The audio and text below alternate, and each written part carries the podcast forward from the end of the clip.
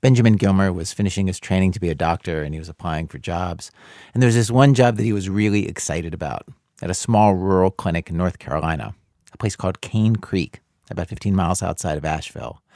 But there were two uh, slightly strange things about this job. The first was that his predecessor at the position, who was the guy who started the clinic, had left the job after murdering his own father, strangling him and sawing off his fingers. And the other strange thing? At first, I didn't make the connection that, that his name was the same as mine. This is Benjamin Gilmer. Um, and then during my, my interview, they reminded me, well, you know, his, his name was actually Dr. Gilmer. That's right. The murderer was Dr. Vince Gilmer. He was Dr. Benjamin Gilmer. No relation at all. And there was concern from the board um, my presence out there might potentially even be harmful because I, I, shared the same name.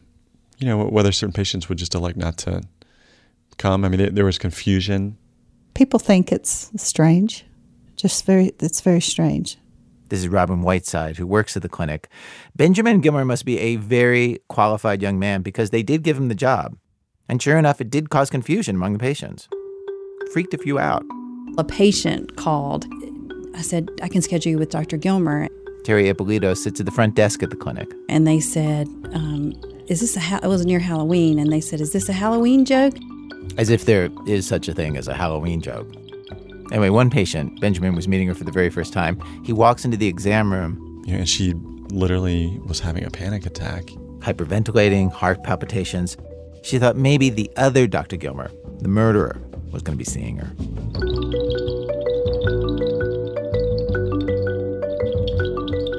But as Benjamin settled into the clinic and people got to know him, something interesting happened. Many of Vince's former patients, who were now Benjamin's patients, started talking to him about Vince. Each one of them felt like they needed to say something to clear the clear the air, I, I, suppose. But they they wanted me to know who he was, who was absolutely not what you know the papers were describing, or just an axe murderer. Which was the thought that I had going into this job was that yeah, I'm following the footsteps of, of an axe murderer, but that's not the story that increasingly was, was being described by his, his patients. For instance, Ruth Tracy. When she first came to Vince for treatment, she had just lost her job. Her husband wasn't working either, no insurance. She told Vince, Don't do tests. I can't afford it. Vince wouldn't hear of it. And he did not charge me for my appointments for almost six months. He gave me my medication out of samples. And he listened to me. I could cry on his shoulder. He would give me a hug. I mean, he always made me feel better. I'd say, How can you, you know, treat me like this and not collect money? And he said, We have to help each other out. This is not an exceptional story about Vince Gilmer. Lots of people would tell you what a great guy he was. Generous to a fault, he'd help you pay to get your car repaired, buy you a present for no reason. If you had no money, he would take a bushel of corn as payment. He was a big, burly man. His nickname was Bear. He hugged everybody. He was a solid guy, a gentle guy. Gave free annual checkups to the local firefighters. He made house calls, house calls, didn't charge for them. And when one of our producers, Sarah Koenig, went around asking about Vince, she heard that some people still had a hard time believing that Vince would be capable of cold blooded murder, even though he's serving in prison for it. Like Gerald Davis, one of his former patients, he told Sarah it made no sense. And thinking back, see, his father had Alzheimer's. And I wondered if he didn't kind of consider it a mercy killing. Oh, really? To get his father out of his misery. That's the only answer I could think of. If it was a mercy killing, doesn't it seem strange that he would strangle him? Because if he's a doctor, he would have access to whatever drugs you would need to. I didn't say he strangled him. I have no idea how he died. Oh, he strangled him. Oh, yeah. I didn't know that. Oh, you didn't? No, I didn't know how he killed him. I did not. Does it? Does that make you think differently about maybe why he did it, knowing that he strangled him? Well, not necessarily. So Benjamin's doing this job, and like every few weeks, somebody is telling him some glowing story about Vince. I don't know. I don't know why I started identifying with him, but I, I could not help myself. I mean, I feel like I'm, I'm sort of a continuation of him, which I didn't expect to experience at all. He and Vince Gilmer had the same specialty, same job, same clinic, same last name. They were even the same age. Vince Gilmer was 41 when he murdered his father, the same age as Benjamin when he came to work at the clinic. And at some point, and maybe you see where this is going, Dr. Benjamin Gilmer started to get very curious about the murder that Dr. Vincent Gilmer committed.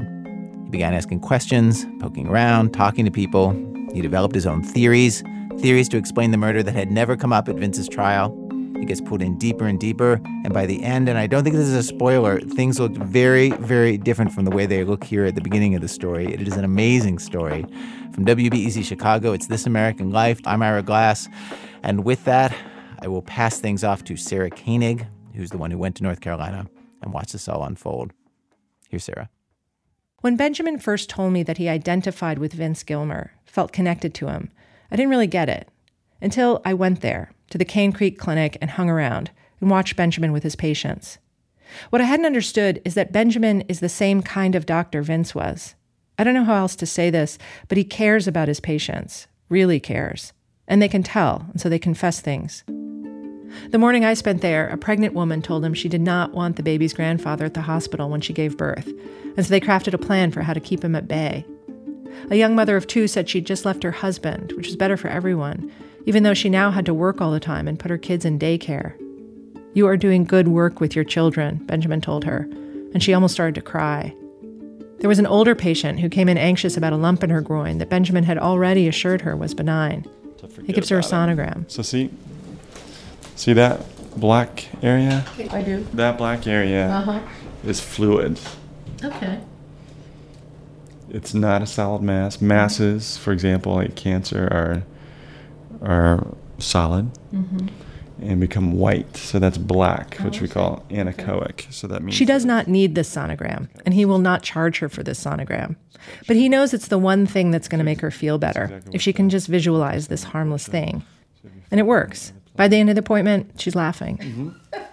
This doctor patient trust, it's so intimate in a little practice like this one. And now Benjamin Gilmer and Vince Gilmer know some of the same intimate things about the same people. And that's why Benjamin started to feel connected to Vince. And then one day last fall, one of Vince's former patients said something that rattled Benjamin. It was an older man. just caught me in the hall and said, "Hey, you know that Dr. Gilmer knows you're here. He knows he knows you're practicing. You you know that, don't you?" And at that moment, I had I really had never thought about that. That of course he knows exactly what my name was, where I live, and that I, I'm working in his his his home. You know this this clinic was his baby. He built it. He dedicated his life to it. And, and my sort of neurosis was was that I had taken over his life in a way that that felt very new and strange. The thought of being this close to a murderer, he said, was terrifying. And Benjamin started to cook up irrational fears. He couldn't help it. He worried Vince would get out of prison and come after him in some way. At one point, a patient mentioned that Vince was, in fact, out on parole. It turned out not to be true, but for weeks afterward, Benjamin was on alert, scanning the outside of the building when he arrived. I come in right after him, and you know he would be like looking at the door, who's coming in and stuff, and This is Laura Lira Hernandez, medical assistant at the clinic. And so for like a week we're in panic mode, thinking that um, somebody that he was gonna show up here. He was telling me, um, Dr. Grimmer was telling me that he was having nightmares and stuff. You were? You were having nightmares? Well, for a few days after that, that came out. When I met Benjamin, this is where he stood, confused about the two versions of Vince Gilmer coexisting in his head the murderer and the good doctor. I mean, he obviously was crazy when he did this act. It didn't sound like it was an intentional thing that he wasn't premeditated, as as I understand it. I mean, this is the trouble. Like, it's still, I'm still confused by um, whether he was good or or not. You know, it's kind of like living with a ghost in your house, and you tell your kids that it's a friendly ghost, but you never know where the ghost is coming from. So I'm planning to spend my my professional life in that building. It's it's not going to go away. And until I know more, I'm not going to be able to let it go. Benjamin needed to sort out this mystery of how a beloved family doctor with no criminal history suddenly ups and strangles his own dad. How a good man seems to turn into a bad man.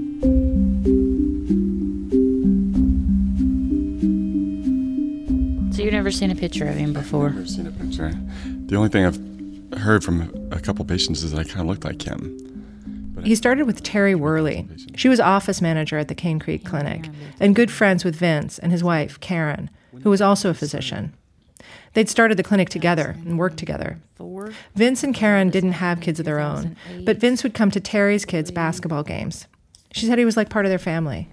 He's bald. There's a picture of him. Um, that was our staff when everything happened. And that's that's him, Neely? That's him kneeling. Terry told us two interesting things about the year leading up to the murder. First, Vince had a bad car accident. He flipped his truck just off an exit ramp. He hit a light pole, and it the light pole came down and kind of went across his truck. They took him to the hospital, and I guess he had ID on him, is how they knew who he was, and they called Karen. But he he told him at the hospital that he was Bobby Brown. He didn't know who he was. Um, he didn't know who Karen was when she got there. He didn't know he was married. And then that lasted for about 24 hours. And then they let him come home and he was kind of back to himself. But I think he had a pretty, pretty good bang to the head. Here's the strangest part Terry said she thought Vince had maybe crashed his truck on purpose. He was scheduled to take his medical board exams at that time, and he was exceedingly anxious about them. He'd always been a bad test taker. His mother told us he had attention deficit disorder as a kid. And Terry says it occurred to her that the accident was a way to avoid taking the boards. And I think it was his way of getting out of it. Which at the same time, he had wanted a new truck too. And Karen, Karen had told him he couldn't have a new truck. I mean, she was she was the one that kind of kept the you know the handle on the money, and he had his eye on this Toyota Tundra truck and a Toyota Tacoma. Anyway, he ended up with a new truck after the fact. So it could have been one of the two. I'm just saying. But that's crazy, though. That's like the riskiest behavior ever. It is crazy. Another friend who didn't want to go on tape also told us, unsolicited, that he thought Vince might have crashed his truck on purpose, possibly as a suicide attempt. Then, not too long after the truck accident, Vince and Karen split up, which floored their friends. Terry says it came out of nowhere. Just out of the blue, he came in one day and said him and Karen were getting a divorce. Nobody had a clue that they were even having any problems. She says, I asked him to go to counseling and everything, and he's like, No, I've already got a place to live. He went and found a place to live and moved out that weekend.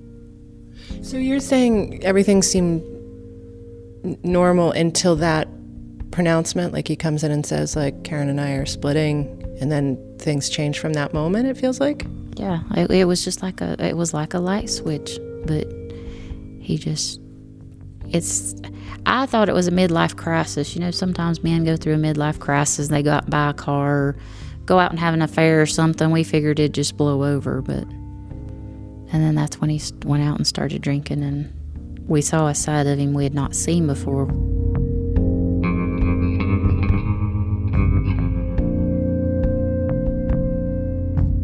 Vince's friends said he was drinking three or four nights a week, mostly at a bar in downtown Asheville called Jack of the Wood. But Terry says he still seemed fine at work, and that he was fine the Monday they closed the clinic early, June 28, 2004, so that Vince could go pick up his father, Dalton Gilmer.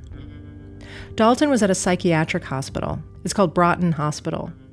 It's not clear what exactly was wrong with Dalton, but according to court records, he was taking antipsychotic medication, and he needed help taking care of himself dressing, bathing, even eating sometimes.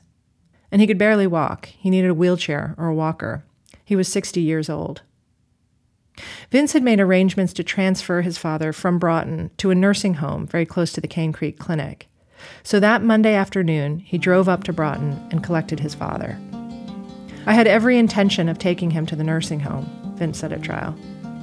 But Vince says he'd promised to first take his dad to a favorite lake several hours out of the way. He did have a big green kayak in the back of his truck, but remember, his dad can't walk, and Vince has no walker in the truck. Plus, it's getting late, so this plan didn't make much sense. The heart of Vince's story about the crime is probably something that, if you're listening with little kids right now, you might not want them to hear. Vince says his father sexually abused him and his younger sister from the time they were six and three years old, respectively. The abuse he describes is maybe the most horrific I've ever heard of. Vince's sister apparently corroborated the abuse, but she disappeared just before the trial in 2005, and her family has not seen or heard from her since. Vince's mother claims she never knew about the sexual abuse, not until after the murder. She said her husband was a Vietnam vet who came back from the war a changed and sporadically violent man. Vince says his father was apt to make inappropriate sexual remarks and gropes, and that's what happened in the truck that day. He kept saying filthy, filthy things, Vince said at trial. And that's when he lost it, he says. Vince said a voice in his head, like a compulsion, was telling him to kill his father. I reach over with the rope and I place the rope around his neck and pull on it and pull on it and pull on it. Then Vince says he drove around for hours, panicked, trying to figure out what to do with the body, which he'd moved to the bed of the pickup. Eventually, he carried it onto the side of Good Hope Road near the Virginia Tennessee border and he performed what the Virginia medical examiner would later describe as traumatic amputations of all 10 fingers. He cut off his father's fingers and thumbs. Vince says he used a little saw he had in the back of his truck for trees around the house.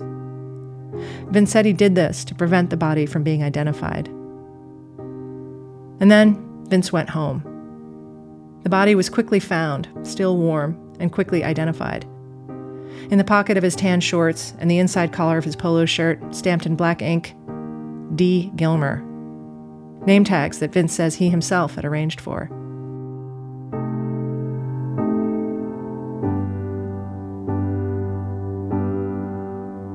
After learning this much, Benjamin started conjuring a hypothesis about Vince. Benjamin did his master's thesis on traumatic brain injuries prior to med school. To him, the truck accident was key to the whole thing. Maybe Vince had some lurking hereditary craziness that was unmasked by a big bonk to the head, or in Benjamin's words, latent neurologic sequelae triggered by brain trauma. You know, he was unconscious and didn't recognize his own wife afterwards, and then after that period, there's it was a demarcation between this strange behavior that started happening. I think he had to be going crazy. I think the the craziness started a year before the murder. You're leaving a wife who loved him after so many years and assuming that she would stay in the practice and work side by side with him. That's that's not rational thinking.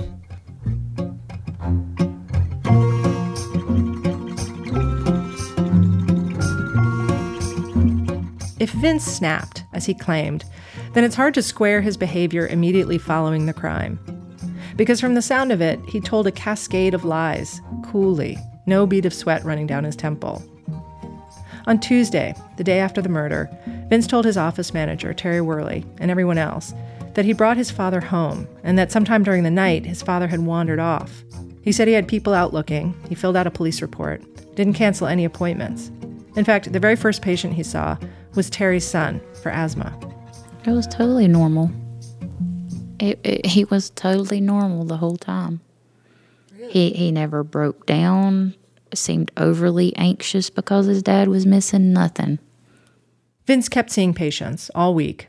Then on Friday, Vince invited the staff out to lunch at a favorite restaurant called Iannucci's.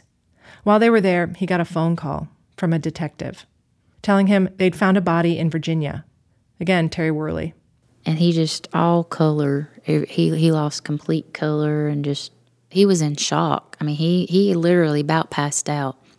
He had to lay down on the bench at Iannucci's, and the woman got him a cold compress for his head. I don't know what was going through his head if he was thinking, "Oh crap, I'm called," or now I've got to f- cover my tracks. I don't know what he thought. And he just, as he was handing me the phone, he says, You have to talk to my office manager and kind of shoved the phone to me. Benjamin and I talked to this detective. His name is Mike Martin. Benjamin was on speakerphone. Does this case stand out to you in your, your professional life? It is a unique case, as in he was able to kill his father and show no remorse. Detective Martin says when he showed up at Vince's door, Vince was cordial and composed. During the interview at Mr. Gilmer's home, he told me that he had brought his father to North Carolina to stay with him. And that upon their arrival, the daddy was so delighted to be there that he had went out into the yard and played with the dog, throwing a frisbee. I already knew that could not be true because the people at Broughton Hospital told me that Mr. Gilmer Sr. could not have walked on his own at any time. He said, You don't believe what I'm telling you. I said, No, sir, not at all, not in the least. I do not believe you. I said, The very questions that any person would be asking in reference to his parent death, you have not asked, which is an excellent indicator that you already know. He, he wasn't scared, he wasn't agitated. He told me, he said, Look, he said, You do not know who you are messing with.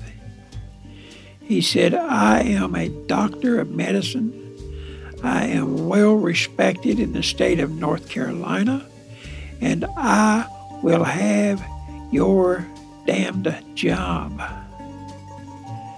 I said, Sir, it is my job to do the investigation, and based on what I know, I will consult with the Commonwealth Attorney, and I will ask for a warrant for your arrest for murder. When we left, we said, Sir, thank you for your time. And he closed the door and never said a word. Before Detective Martin could get back to Cane Creek with a warrant, Vince ran, took some camping equipment, and hid out. The cops finally caught up with him in the woods near the Lowe's hardware store at the Asheville Mall.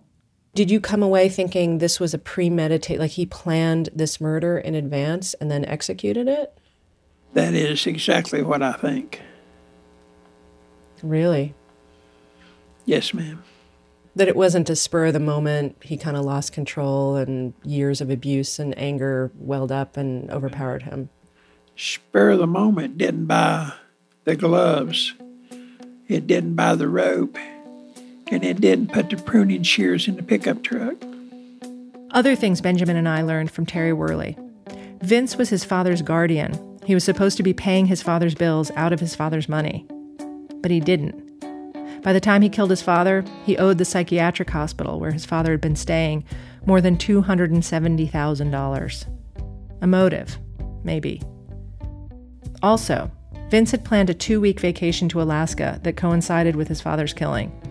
Terry says the investigators questioned her about it. They asked me if I knew it was a one way ticket. I said, no, I helped him book it. And they showed me where it had been changed to a one way flight. So he wasn't planning on coming back. He thought he was going to get gone.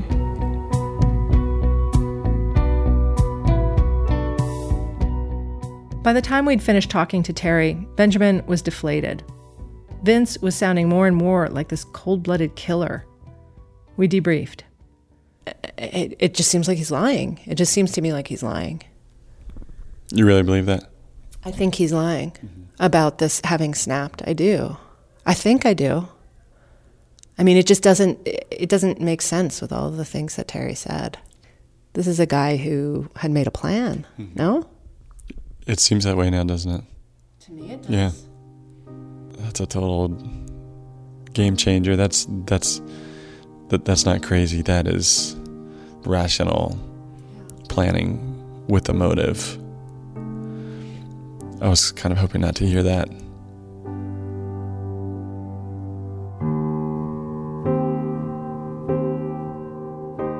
Soon after Vince Gilmer was caught by the police, he confessed to strangling his father. His defense boiled down to one word serotonin. That was his excuse, his disease, his all purpose defect. Serotonin, or rather, lack of serotonin in his brain. Serotonin is a hormone, a neurotransmitter. If you don't have the right level of it in your brain, it can affect your mood, which is why many antidepressants increase your serotonin level.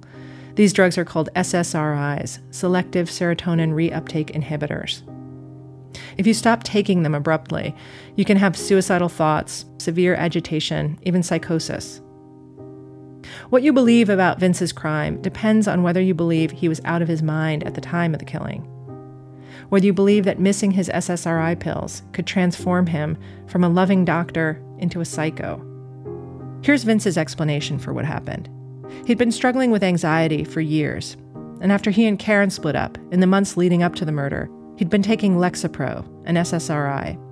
He says a day or two before he went to pick up his dad, he stopped the Lexapro. Didn't taper it off like you're supposed to, he just stopped. And reacted very badly. He became extraordinarily irritable, heard voices. His brain didn't work right, he said. He felt, quote, mentally retarded. In a letter to a doctor he wrote from jail, this is how he describes the voices he heard when he was off the Lexapro. These are not voices that make a suggestion. This is a compulsion. The compulsion is trying to take over my consciousness. I fight the compulsion in the front part of my head. It is a hyper anxious state. Pacing becomes mandatory, trying to walk off the pressure. The battle hurts badly. One of the phrases he kept using over and over was that uh, my brain wasn't working right. You know, my my head wasn't working right. This is reporter Matt Lakin. Back in 2004, he was covering crime for the Bristol Herald Courier. He spoke to Vince soon after the murder, both on the phone and in person. And Matt says Vince seemed like an intelligent guy, a nice guy, pleasant to talk to. Not obviously crazy. Maybe just eccentric and a little manipulative. He would go into these bizarre. He would make these strange gestures where he would bob his head up and down and and just sort of kind of shake. He would. uh uh It was just almost, you know, you got. I almost had a sense that he was hamming it up sometimes. Like doing it for your benefit. Right. I mean, whenever I would point out a flaw in his story, for example, he would suddenly get emotional and start to cry. Um, so either he was having tremendous mood swings or he was trying to avoid the question. Which one do you think it was? This question lurked throughout Vince's initial incarceration and court appearances. Was he crazy or was he crazy like a fox? We asked Mike Martin, the Virginia detective in charge of the murder investigation, whether he ever saw evidence of mental illness in Vince, whether he ever questioned if the cops had gotten it wrong. I, I can tell you what we done for Mr. Gilmer. We got to watching him, and each time police officers would come around him, he would. Uh, Detective Martin said he and his fellow officers had noticed Vince shaking his arm and his head, and that he only seemed to do it around them, not around the other inmates.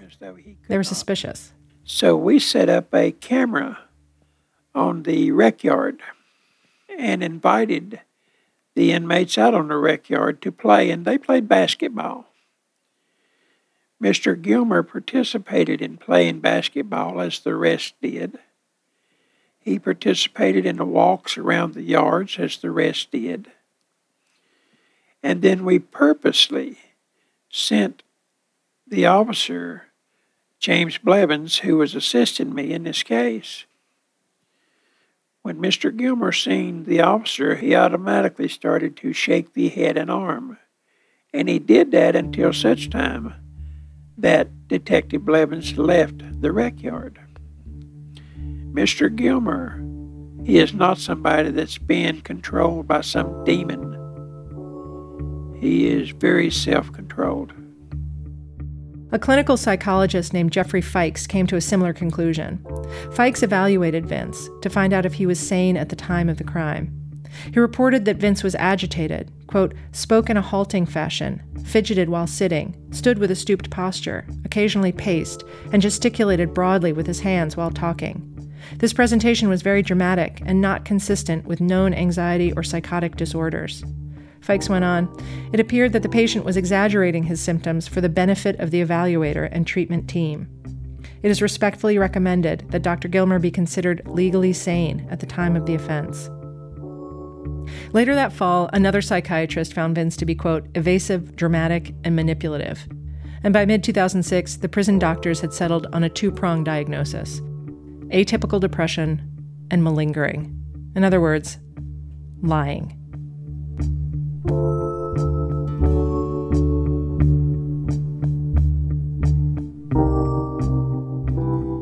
From jury selection forward, the trial was a disaster for Vince.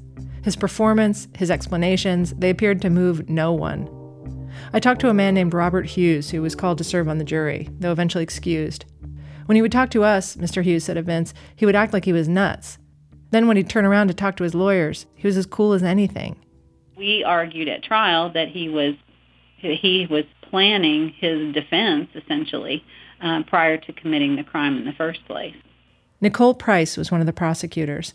When she lists all the evidence, the state's case sounds pretty straightforward. Vince had made careful plans to pick his father up. He had all the materials he needed to carry out the crime right there in his truck. He mutilated the body to hide the identity and then dumped it in Virginia, far from where he himself lived. And the other evidence that we had were conversations, recorded conversations that he had with friends. And in those conversations, he talks about using the good, you know, playing the good doctor card as hard as we can. He talks about um, that he would prefer to be tried in Tennessee because he felt that his sentence would be less.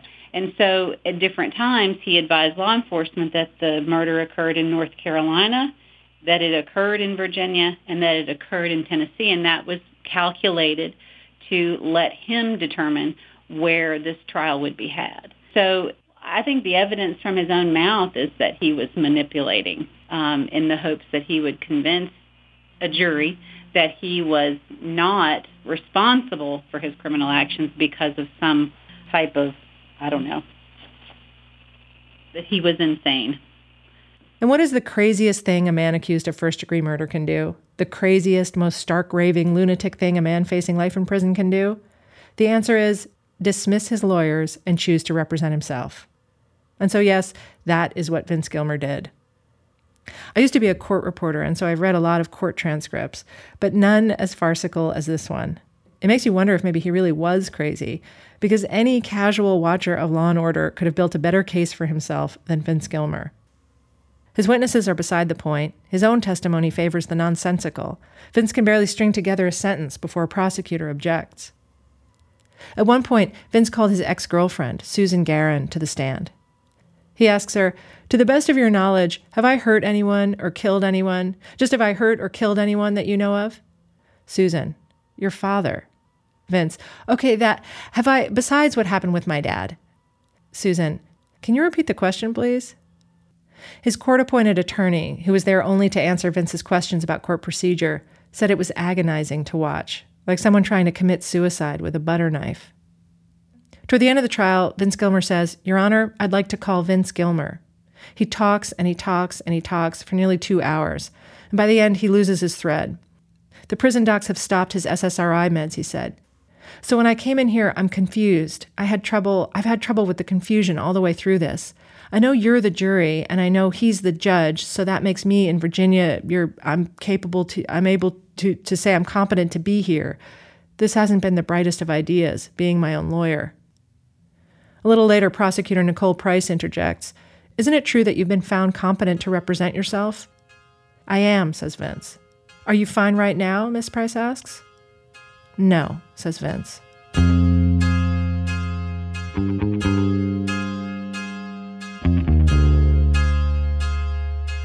The jury took about an hour to convict Vince Gilmer of first degree murder. The judge, the Honorable C. Randall Lowe, concurred. Quote, It was clear that it was malingering and faking, he said at a post trial hearing. The defendant would go into an act. He would look up and see if the jury was buying it. When the jury wasn't buying it, he would go back to normal. It was clear. Judge Lowe sentenced Vince to life in prison without the possibility of parole. So that's where it ended. The entire law enforcement, medical, and legal community declared Vince a liar. He went to a maximum security prison called Wallens Ridge in the mountains of far western Virginia.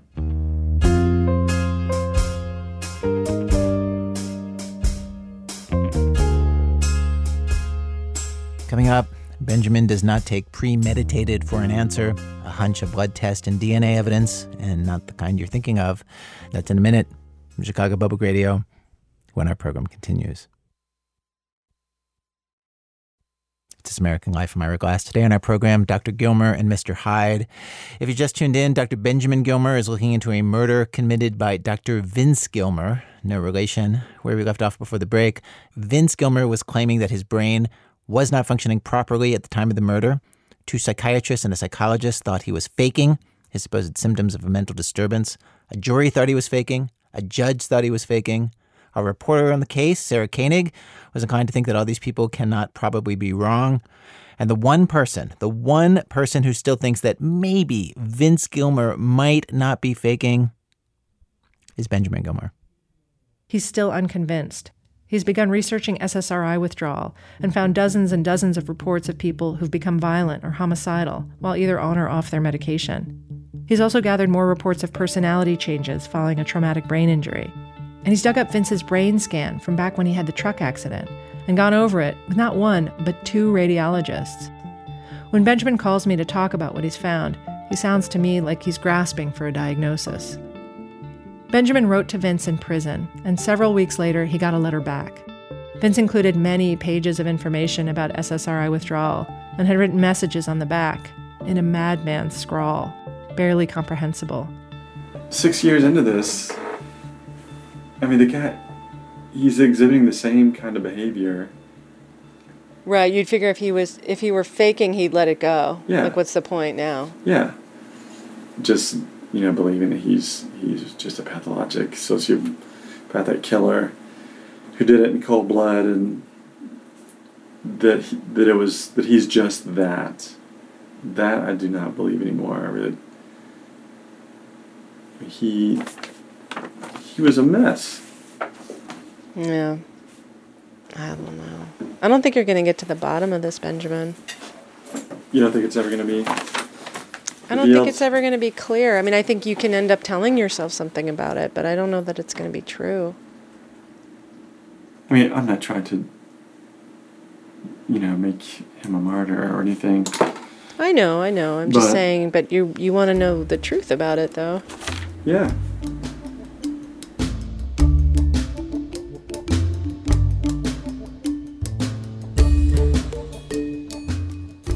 Here we are.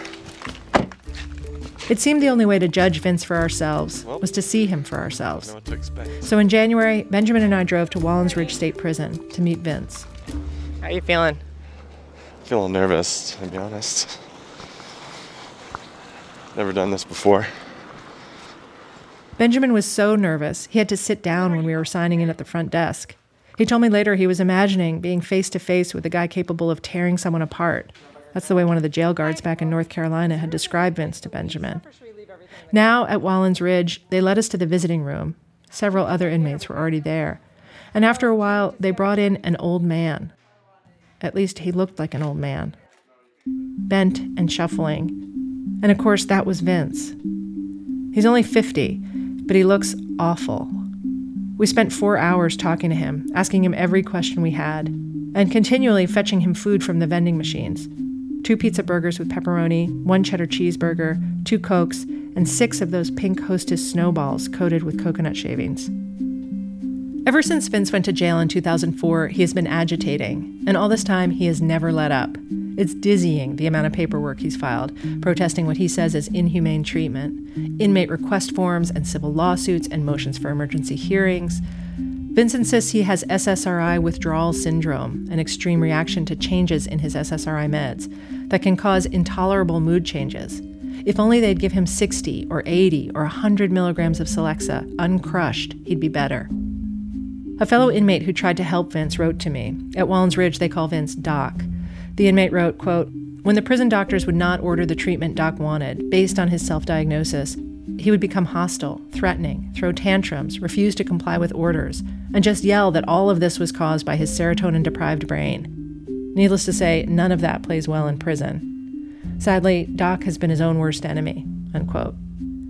We weren't allowed to record or take written notes when we met with Vince, but the following day we were allowed to record a phone call.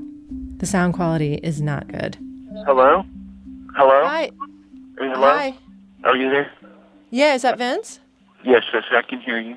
Oh, great. Good morning. Good morning.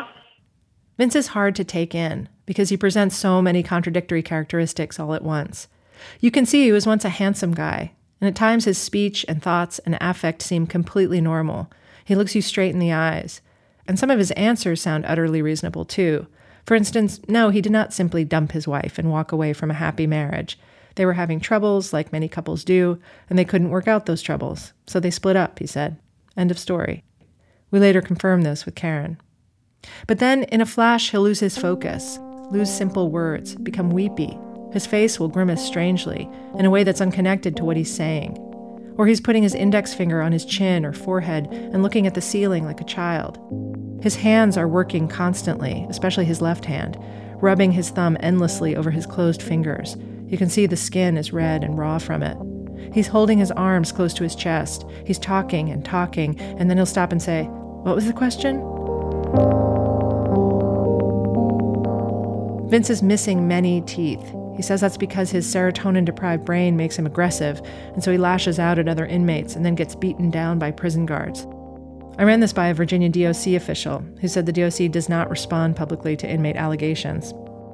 Benjamin spent a lot of the conversation trying to suss out Vince's medical history. So, what is what is the difference between a serotonin deprived brain and depression? I'm just trying to figure out. Um, is the uh, okay? Uh, okay. hmm, Okay. Instead of being okay, um, unbelievable levels of anxiety, uh, uh, um, um, uh, like I said, that ungodly anxiety, the jelly, electric jellyfish thing that comes and goes. That was a little hard to hear. He's saying electric jellyfish stings. He says that's what it feels like in his brain an electric shock. Um, what was your question? Then he says there's the intermittent psychomotor agitation, meaning the uncontrolled movements in his arms and face that come and go. He knows it looks fake, he says, but it's real. And indeed, the symptoms he talks about are listed in the teeny tiny print on the back of the Lexapro insert. I asked him about what Detective Martin told us about putting cameras in the jail rec yard and how Vince seemed to act weird only when staff came around. That's exactly that's that is intermittent psychomotor agitation. Exactly, and and same thing happens when I try to talk to um, med- medical people. Is uh, the same thing, uh, same type of thing um, happens. I see. But, and or it's like something stresses me out. Um, it gets worse and worse and worse and worse and worse and worse. And worse and worse and worse and worse and worse. So, so basically, what Detective Martin saw as evidence of you faking it, you're saying it's evidence of a real syndrome. Absolutely, and that's a yeah, documented part. No one has believed you. They're, they they do not believe your symptoms are real. Right. Why? Why is that? I don't know. I don't understand.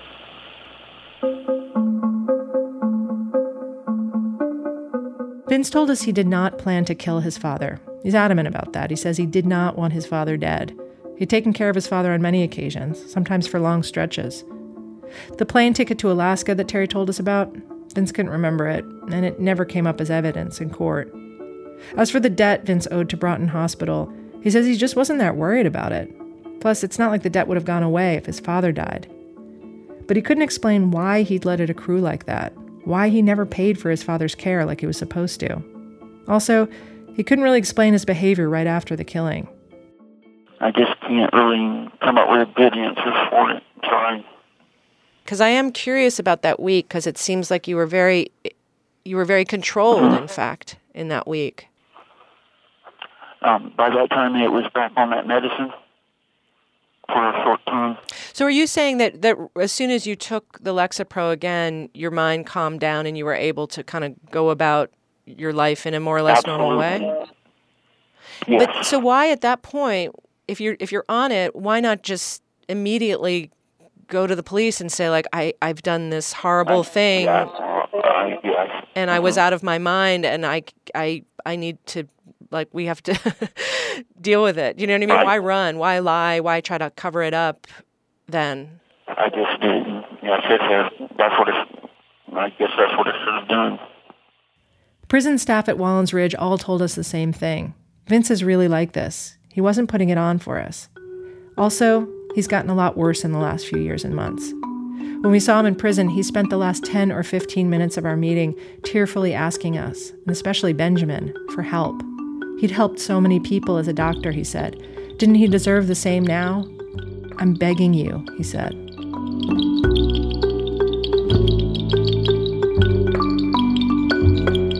Back in the car, a little shaky after the interview, Benjamin had come to a decision. From our observations today, he is mentally ill. I don't and I was trying to be discerning.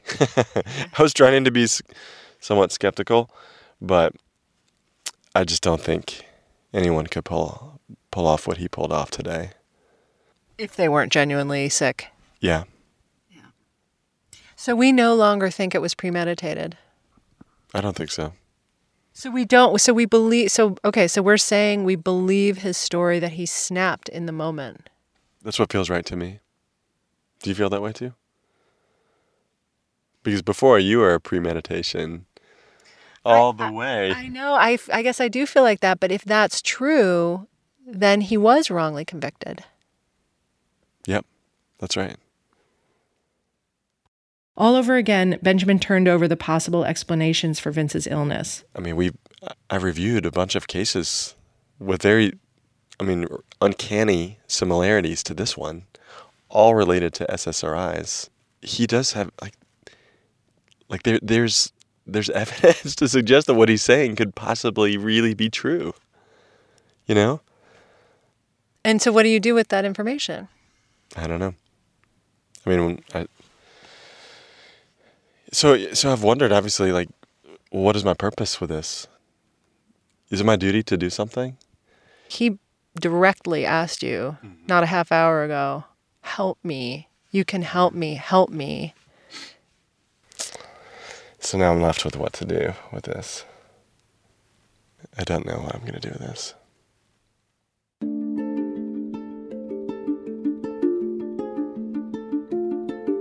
Three weeks later, Benjamin was back at Wallens Ridge. This time, he brought along his friend Steve Bowie, a psychiatrist. They talked to Vince for an hour, but when they were done, Dr. Bowie wasn't sold on Benjamin's favorite hypothesis. Dr. Bowie has seen a lot of people go through SSRI withdrawal, he said, but whatever was going on with Vince, it didn't seem like that. And ditto traumatic brain injury. Those don't usually cause the kind of deterioration Vince was experiencing. Then, as they were leaving the visitor's room, walking between the series of locked metal doors and barbed wire fencing, Dr. Bowie stopped in his tracks. I turned to Benjamin and um, and just raised the question. I s- said, "Could this be Huntington's?" Um, and he sort of looked at me with a surprised expression and sort of nodded his head. Um, that yeah, it might be. Huntington's disease. It's a horrible condition, one of the worst, like a cruel trifecta of Alzheimer's, Parkinson's, and Lou Gehrig's disease rolled into one. It causes severe emotional and physical symptoms. It's progressive, it's painful, and highly inheritable. If your parent has it, you've got a 50 50 chance of getting it. According to descriptions of Vince's father's mental and physical state, it's conceivable that's what Dalton Gilmer had. Typically, it starts to affect a person between the ages of 35 and 45. Vince's behavior began to change when he was about 40. And it's fatal. Once you have symptoms, the brain and body dwindle away. You usually die after about 20 years from a complication like pneumonia or choking. Dr. Bowie and Benjamin went down a checklist of symptoms behavioral disturbances. Yeah, he murdered his father. Hallucinations. He's having, he's hearing voices in his head. Irritability. He's um, continuing to attack other inmates in spite of the consequences of being beat up afterwards. Moodiness. Moodiness, check. Restlessness or fidgeting, check. Paranoia, psychosis, abnormal and unusual movements, including facial movements, grimacing, quick sudden jerking movements, unsteady gait, disorientation or confusion, loss of judgment, loss of memory, personality changes, speech changes, anxiety, and stress. Check, check, check, check, check, all the way down the list. Of course, the best way to tell is a genetic test. But none of us is a lawyer. We're not related to Vince. We have no standing with the Virginia Department of Corrections. So we weren't sure how to go about getting a test done.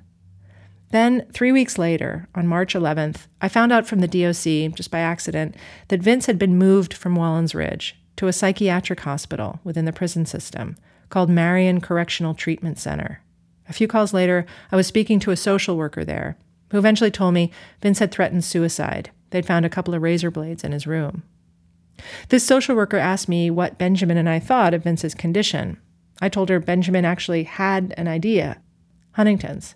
Oh, she said. Interesting. We can test for that. The next day, a psychiatrist at Marion met with Vince. A psychiatrist called Benjamin, and within a week, they'd drawn blood for the Huntington's test and sent it off to a lab in Utah. It is the 28th of March, and at 7:30 in the morning, I just got to, cl- to the clinic. Benjamin recorded this on his own. And uh, I opened the email, and the first line was Vince Gilmer is positive for Huntington's. Allele number one, 743 repeat CAGs, which means strongly positive. So we found it. We found an answer. I'm really excited and very sad at the same time. This is a terrifying diagnosis for Vince. I don't know. I'm not sure what's worse, life in prison or or dying prematurely and painfully from this disease. But we will see. I cannot believe it.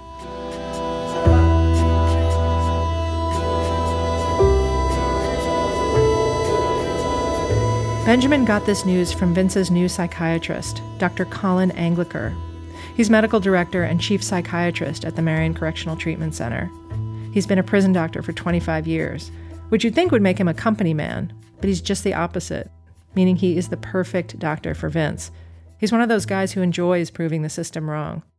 Whenever I hear somebody is very much of a malingerer, I think, uh uh-uh, uh he ain't malingering. There's something else going on. Benjamin and I went to meet Dr. Angliker in Virginia last week, and he described what happened when Vince got the news. I was kind of nervous, you know, because uh, it's more or less like a death sentence that you're telling somebody. But um, much to my surprise and, and personal relief, he, he so far has taken it very well. Why do you think that is? Well, I think he had been trying to prove a point for some considerable time that there was something wrong with him, and nobody was paying any attention. They they thought that oh, it's all fake, and he's putting it on, and uh, that wasn't the case. Isn't the case. Dr. Angliker says that since he put Vince on medication, he's feeling much better. He's walking better, talking better, he's less anxious. What medication, you ask? 80 milligrams of Celexa, uncrushed, what Vince has been asking for all along.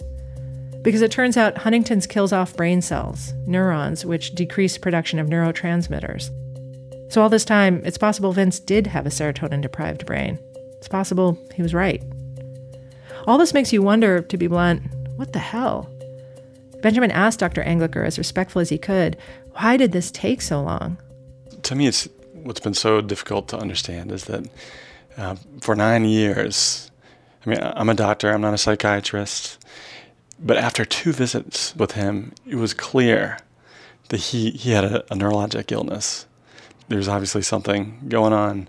So it's very hard for me to ap- appreciate that, that that could have been missed after numerous, numerous evaluations. Well, we're supposed to listen. And I have found so often that people don't listen to what patients are saying. They don't. They have a preconceived idea as to what's going on, and that's it. They are as inflexible sometimes as the system in which they work. They have a, a stereotype of what an inmate is, and, and they won't budge beyond that. Do you think that's what happened in Vince's case? I'm afraid so. I, it was really horrendous. It, it just it blows my mind uh, what how things went for him, and it's really sad. From what Dr. Angliker can tell, Vince was having psychiatric symptoms from Huntington's at the time of the killing. That's not to say that Huntington's caused him to kill his father. It's not like Huntington's creates murderers. But Huntington's can cause erratic, agitated, and sometimes uncontrollable behavior. So it's fair to say that Vince was not himself when he strangled his father, and he never should have represented himself in court. I mean, to, to me, it was a travesty. He should never be in a prison. But that's me. Of course, Dr. Angliker isn't a lawyer, so we asked one Richard Bonnie, a professor at the University of Virginia School of Law and director of the Institute of Law, Psychiatry, and Public Policy. He says Vince's best shot might be for a lawyer to argue, probably in federal court, that Vince wasn't competent to represent himself at his trial, that he shouldn't have been allowed to do so. But really, Vince might be better off bypassing the courts and just trying to get what they call compassionate release. That is, if someone can pull the right strings in government.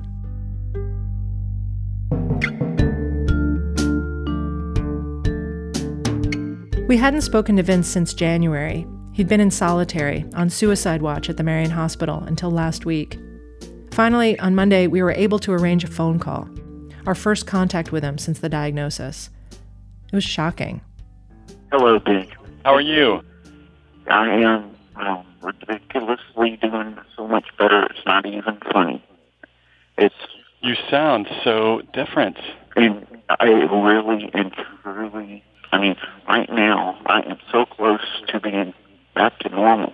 It's just I'm so glad to hear that. it's just my brain is getting better. now, when Vince was laughing.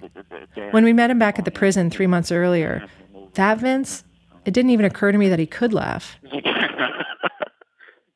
after all these years of hell, and and yeah, having a DNA diagnosis that can't be argued with, and the fact that this treatment is working so well, it's just a it's a miracle all the way around, and it's going to work out for the best. I know the diagnosis is terrifying. For me, I'm not terrified about it. To me, it was so relieving. After about a half hour of hearing how happy he was, how hopeful, it dawned on us. Vince doesn't know anything about Huntington's.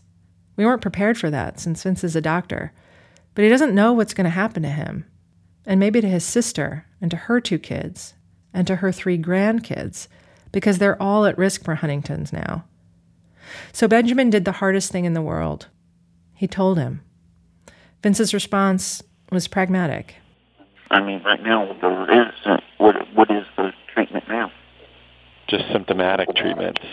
There's no nothing at this point that can reverse the, the process, unfortunately. Right. They talked for an hour, and Vince didn't seem defeated at all by this terrible news. For now, he's just so glad to be getting this Celexa, surrounded by people who believe what he says to them. By the end, Benjamin and Vince were just two doctors talking about the Cane Creek Clinic. Benjamin told him how his patients and friends were taking the news. Vince remembered working there, hanging out with the staff, how if they got paid in corn, they'd heat it in the microwave and dip it in butter, and how he missed working with the patients. It was such a you know, what's the word for a blessing be able to actually be there and share those people's lives. I'm sorry if you feel like the medical community turned their back on you. You're you didn't turn your back on me. You did not. You came all the way across the mountains and came to see me in the prison because all those patients, patients that you took care of, that you take care of, they kept telling you, no, that's not him. And you're right. That's not who I am. And I'm becoming who I am again. And um, thank you. Benjamin started out as Vince's freaked out replacement, but over the course of seven months, he'd become Vince's detective, and then his physician, the physician Vince never had. Now, Benjamin wants to become his lawyer. He wants to get Vince out.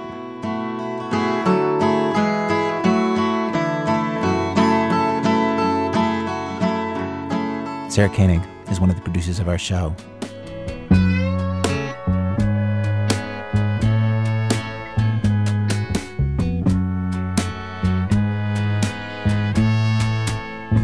Somebody call for a doctor.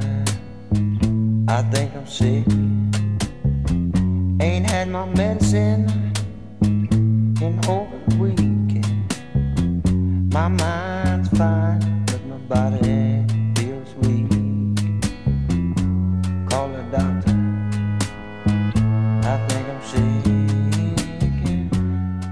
program was produced today by Miki Meek and myself with Alex Blumberg, Ben Calhoun, Sarah Koenig, Jonathan Menjivar, Brian Reed, Robyn Semien, and Alissa Shipp, and Nancy Updike. Our senior producer for today's show is Julie Snyder. Production help today from Anna Martin. Mixing by Stone Nelson. And our technical director, Matt Tierney. Music help for today's show from Damian Gray from Rob Geddes. Special thanks today to Jonathan Milner, Larry Traylor at the Virginia Department of Corrections, Rebecca Young at the Wallens Ridge State Prison, Wayne Austin, Gloria Hitt, Fred Taubman at the Huntington's Disease Society of America, Deirdre Smith Gilmer, Leona McKinney, Jay Lutzi, Michelle Harris, Aaron Brethauer, Jamie Nicholson, Johnny Irion, Sarah Lee Guthrie, Lou Teddy, Francis Walker, Bulldog Studios in Sag Harbor, and all the staff at MAHEC Cane Creek. Our website, thisamericanlife.org. This American Life is distributed by PRX, the Public Radio Exchange. Thanks as always to our program's co founder, Mr. Torey Malatia. You know, I just by coincidence ran into the guy who took over when Torey stopped running his Tupperware club. Yeah, I'm following the footsteps of, of an axe murderer. I'm Ira Glass. Back next week with more stories of This American Life. I call a doctor and tell him I'm down. Call a doctor